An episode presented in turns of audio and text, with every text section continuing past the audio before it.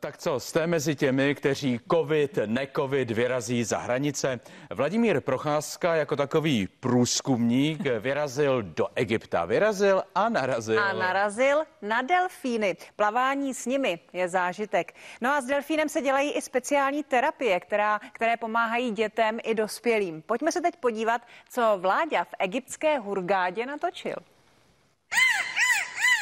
Budeš plávat ještě? Блакитні плутва. Тут давай. Сабрінку. Ручечки натяжені.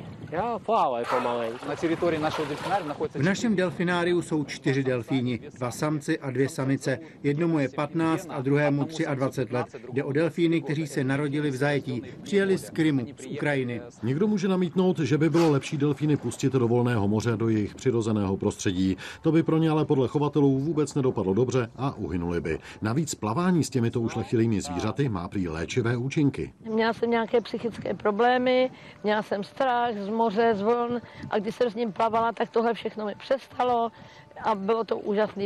Terapie s delfíny pomáhá i dětem. Delfín si s dětmi hraje a dítěti to může pomoci začít s mluvením. Přicházejí k nám i starší lidé, kteří měli například havárii a mají trvalé následky. Jak už bylo řečeno, delfín je jeden z nejchytřejších savců. Pozná třeba, že máte špatnou náladu a vyhne se vám. Ke mně přišel člověk, který už měl na první pohled špatnou náladu a byl agresivní. A já jsem ho nemohl nechat plavat s delfíny, protože k němu delfín nechtěl jít. Delfín prostě pozná, jaký jste člověk.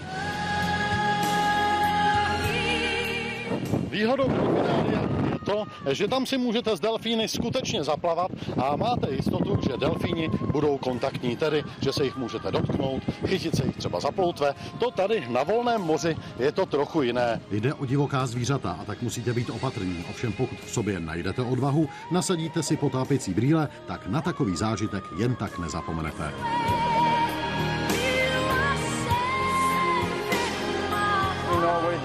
My víme, kde žijí, jsou to tři místa v Hurgádě.